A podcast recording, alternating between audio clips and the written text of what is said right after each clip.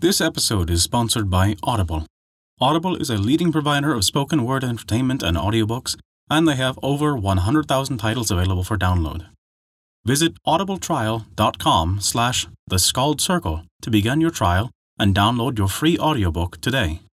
It's time to relax, grab a drink, pull up a chair by the hearth, and have a seat in the Skald Circle to listen to chapters 10 through 13 of the Volsunga Saga, as told by Casimir.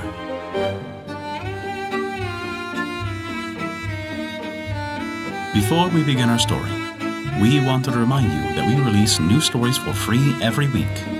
Our shorter tales release on Wednesdays, and our longer chapter stories release every other Saturday. Find out where you can hear them on our website at theskaldscircle.com.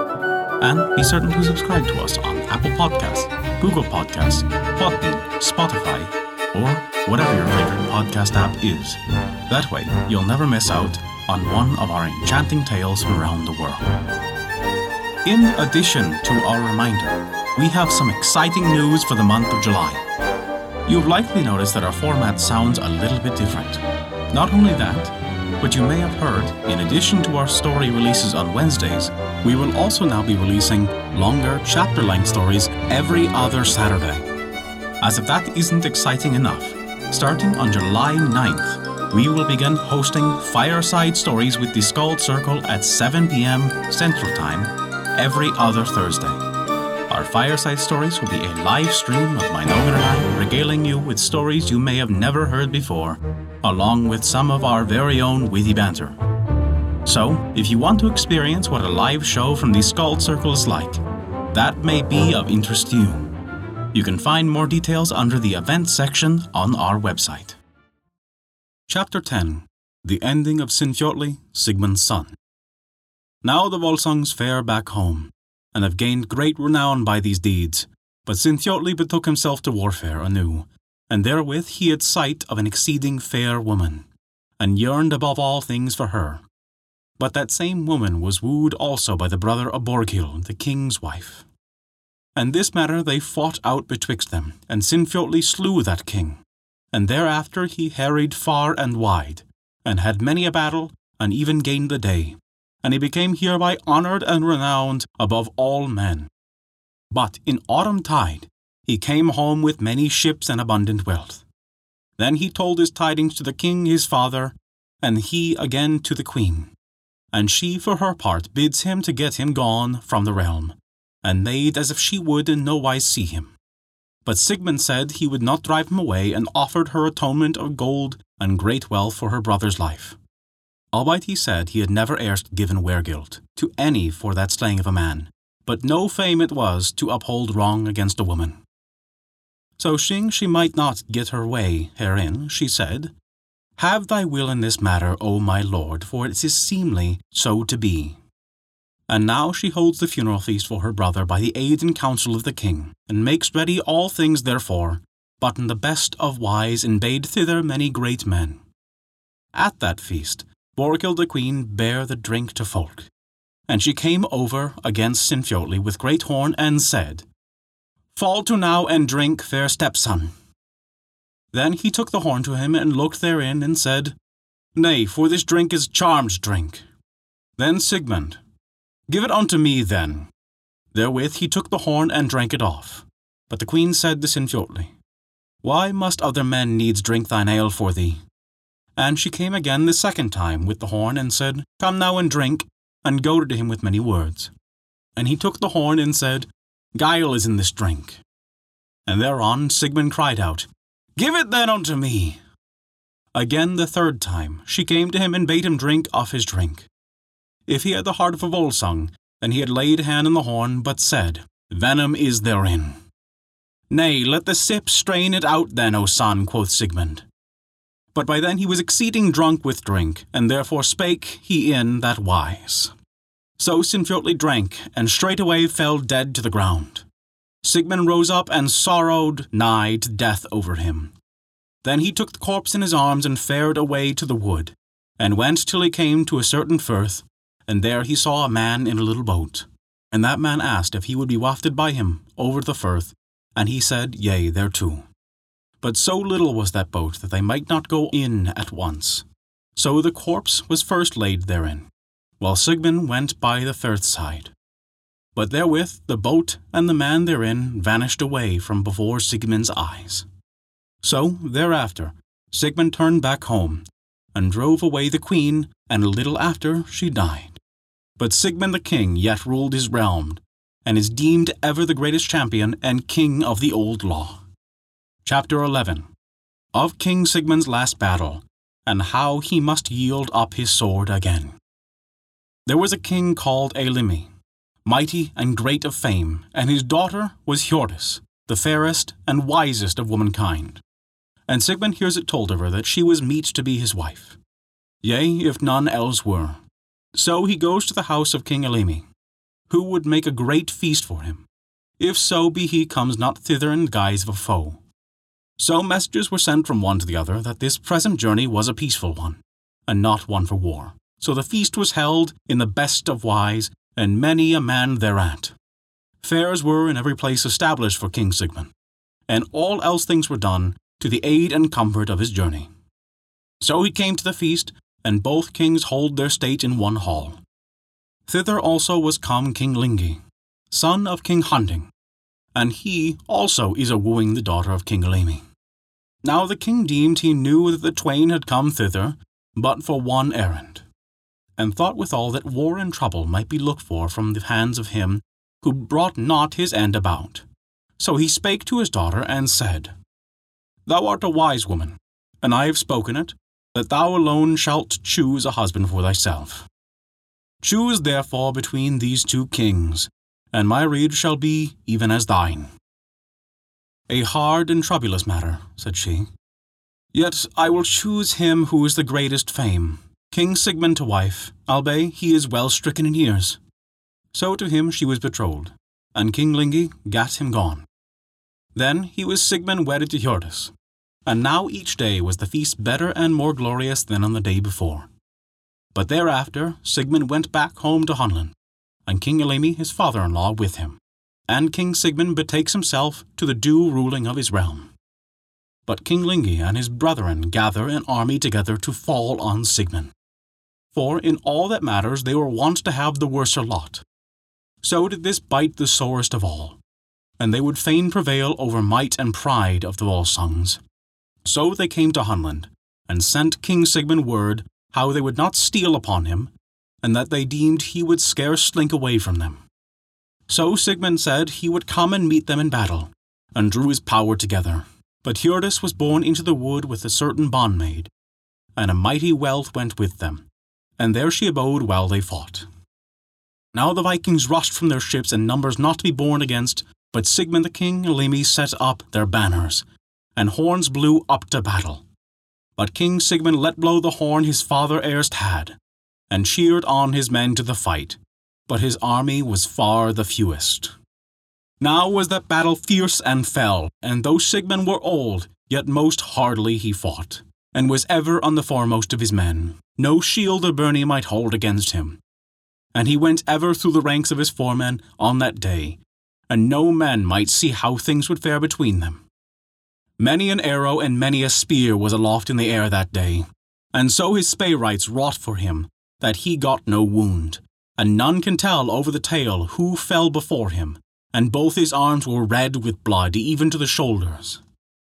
But now, when as the battle had dured a while, there came a man into the fight clad in blue cloak with a slouched hat on his head, one-eyed he was, and bare a bill in his hand, and he came against Sigmund the king, and have up his bill against him. And Sigmund smote fiercely with the sword, it fell upon the bill and burst asunder in the midst. Thenceforth the slaughter and dismay turned to his side, for the good hap of King Sigmund had departed from him, and his men fell fast about him. Not did the king spare himself, but rather cheered on his men. But even as the saw says, no might against many. So it was now proven. And in this fight fell Sigmund the king and King Eylimi his father-in-law in the forefront of their battle, and therewith the more part of their folk. While we were between chapters, we mentioned earlier that this episode is sponsored by Audible. I personally cannot recommend Audible enough. Being able to download titles and listen offline anytime and anywhere is extremely convenient.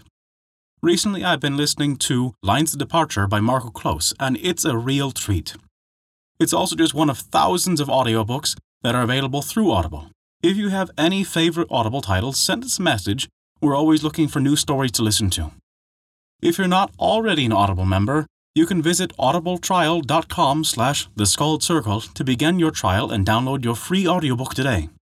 If you sign up and you're not certain what to download right away, don't worry about it. Your credits last for a year, so Audible never makes you feel rushed. Chapter 12 Of the Shards of the Sword Gram, and how Hjordis went to King Alf. Now King Lingi made for the king's abode, and was minded to take the king's daughter there, but failed herein. For there he found neither wife nor wealth, so he fared through all the realm, and gave his men rule thereover, and now deemed that he had slain all the kin of the Volsungs and that he need dread them no more from henceforth.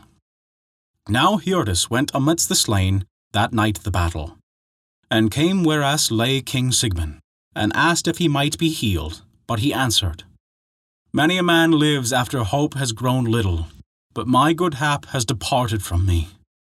Nor will I suffer myself to be healed, nor wills Odin that I might ever draw sword again, since this my sword and is broken, Lo now, I have waged war while it was his will.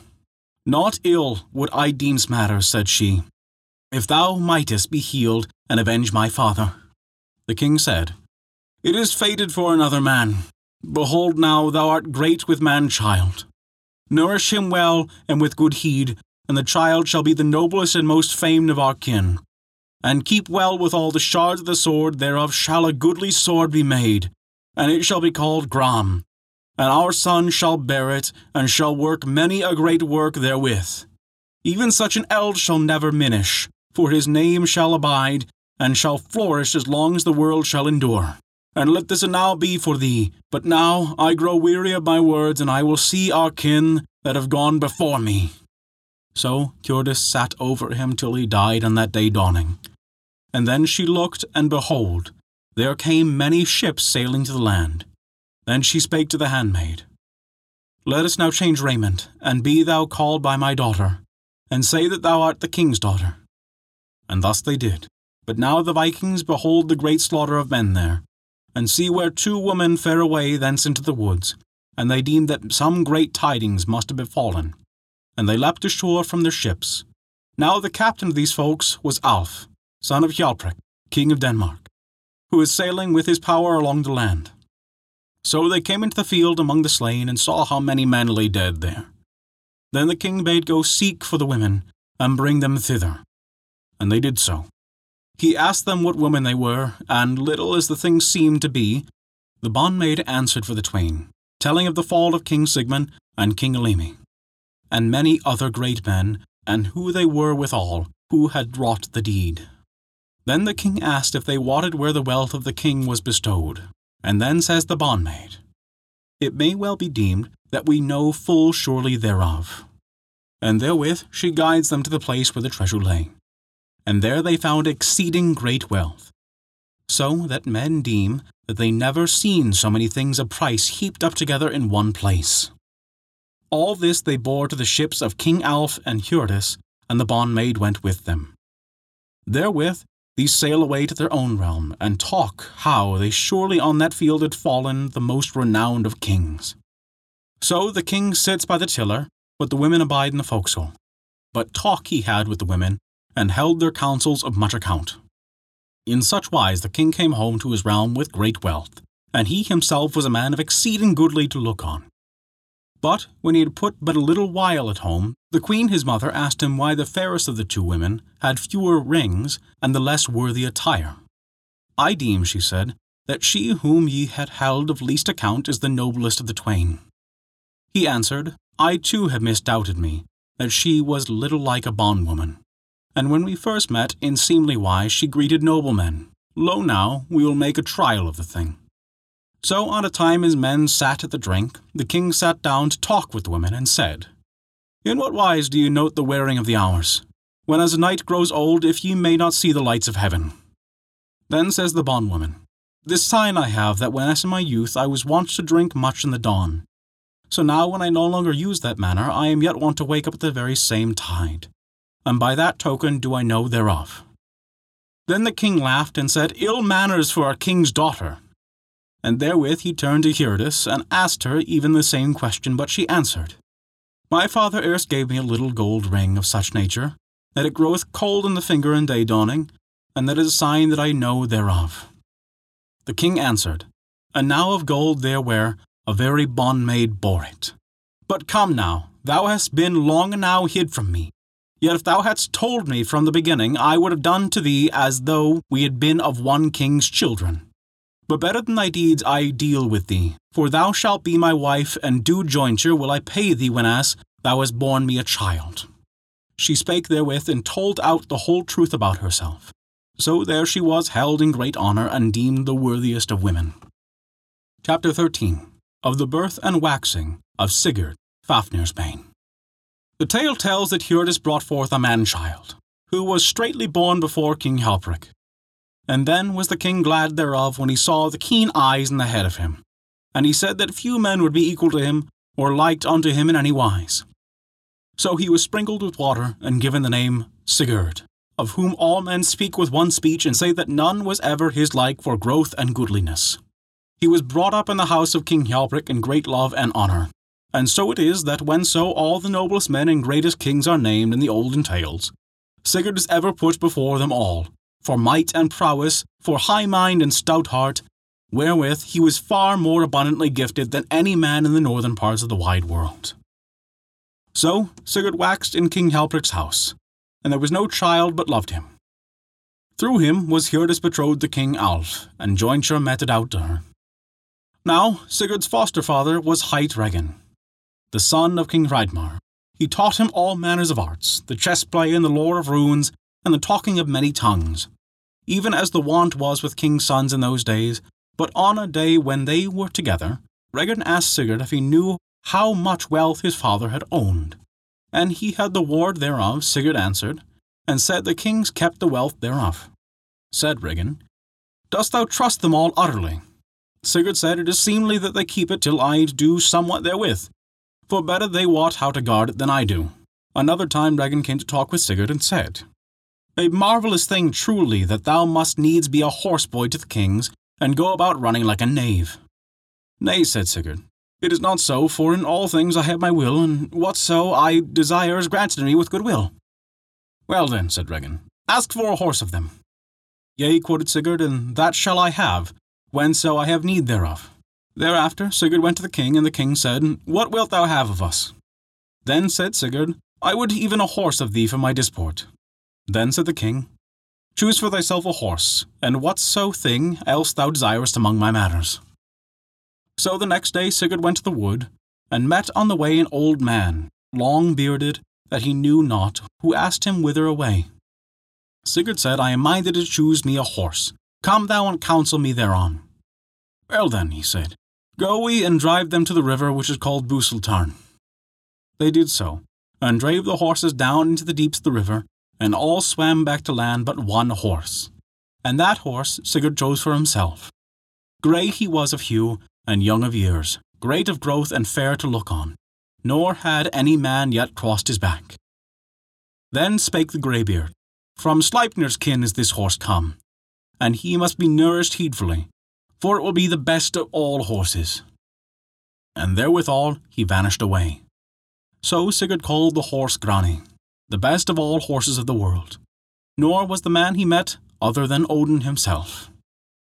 Now yet again spake Regin to Sigurd, and said, Not enough is thy wealth, and I grieve right sore that thou must needs run here and there like a churl's son. But I can tell thee where there is much wealth for winning, and great name and honour to be won in the getting of it. Sigurd asked where that might be, and who had watch and ward over it. Regin asked, Fafnir is his name, and but a little way hence he lies, on the ways of Gnita Heath. And when thou comest, there thou mayst well say that thou hast never seen more gold heaped together in one place, and that none might desire more treasure, though he were the most ancient and famed of all kings. Young am I, says Sigurd. Yet I know of the fashion of this worm, and how that none durst go against him, so huge and evil is he. Regin said, Nay, is it so, the fashion and growth of him is even as the other lingworms. And over great tale men make of it. But even so would thy forefathers have deemed, but thou, though thou be of the kin of the Volsungs, shalt scarce have the heart and mind of those, who are told of as the first in all deeds of fame. Sigurd said, Yea, belike I have little of their hardihood and prowess, but thou hast naught to do to lay a coward's name upon me, when I am scarce out of childish years. Why dost thou egg me on hereto so busily? Regin said, Therein lies a tale which I must needs tell thee. Let me hear the same, said Sigurd. And that is chapters 10 through 13 of the Volsunga Saga from Norse mythology. Thank you for listening to our story. If you enjoyed it, we recommend taking a look at our Patreon page, as noted in the description below. You can earn great rewards while also supporting us to keep these stories alive for generations to come. Also, remember to subscribe to us on your podcast app and to leave us a five star rating if you enjoyed this story. A special thank you to Kat for their support this month. Without your contribution, we would not be able to continue these stories, and we truly appreciate it. Visit theskaldscircle.com to stay up to date with all of our current events, news, and much more. Not only that, but you can also visit our story archive of every tale we have ever told. It's sorted by origin and region for the convenience of your listening. Thank you for listening to our story. Don't forget, this episode is sponsored by Audible, the leading provider of spoken word entertainment and audiobooks. While this story is over, you can visit audibletrial.com slash the Skald Circle to begin your trial and download your free audiobook today. Let us know what you've listened to recently on Audible via our Facebook page. We're always looking for new recommendations.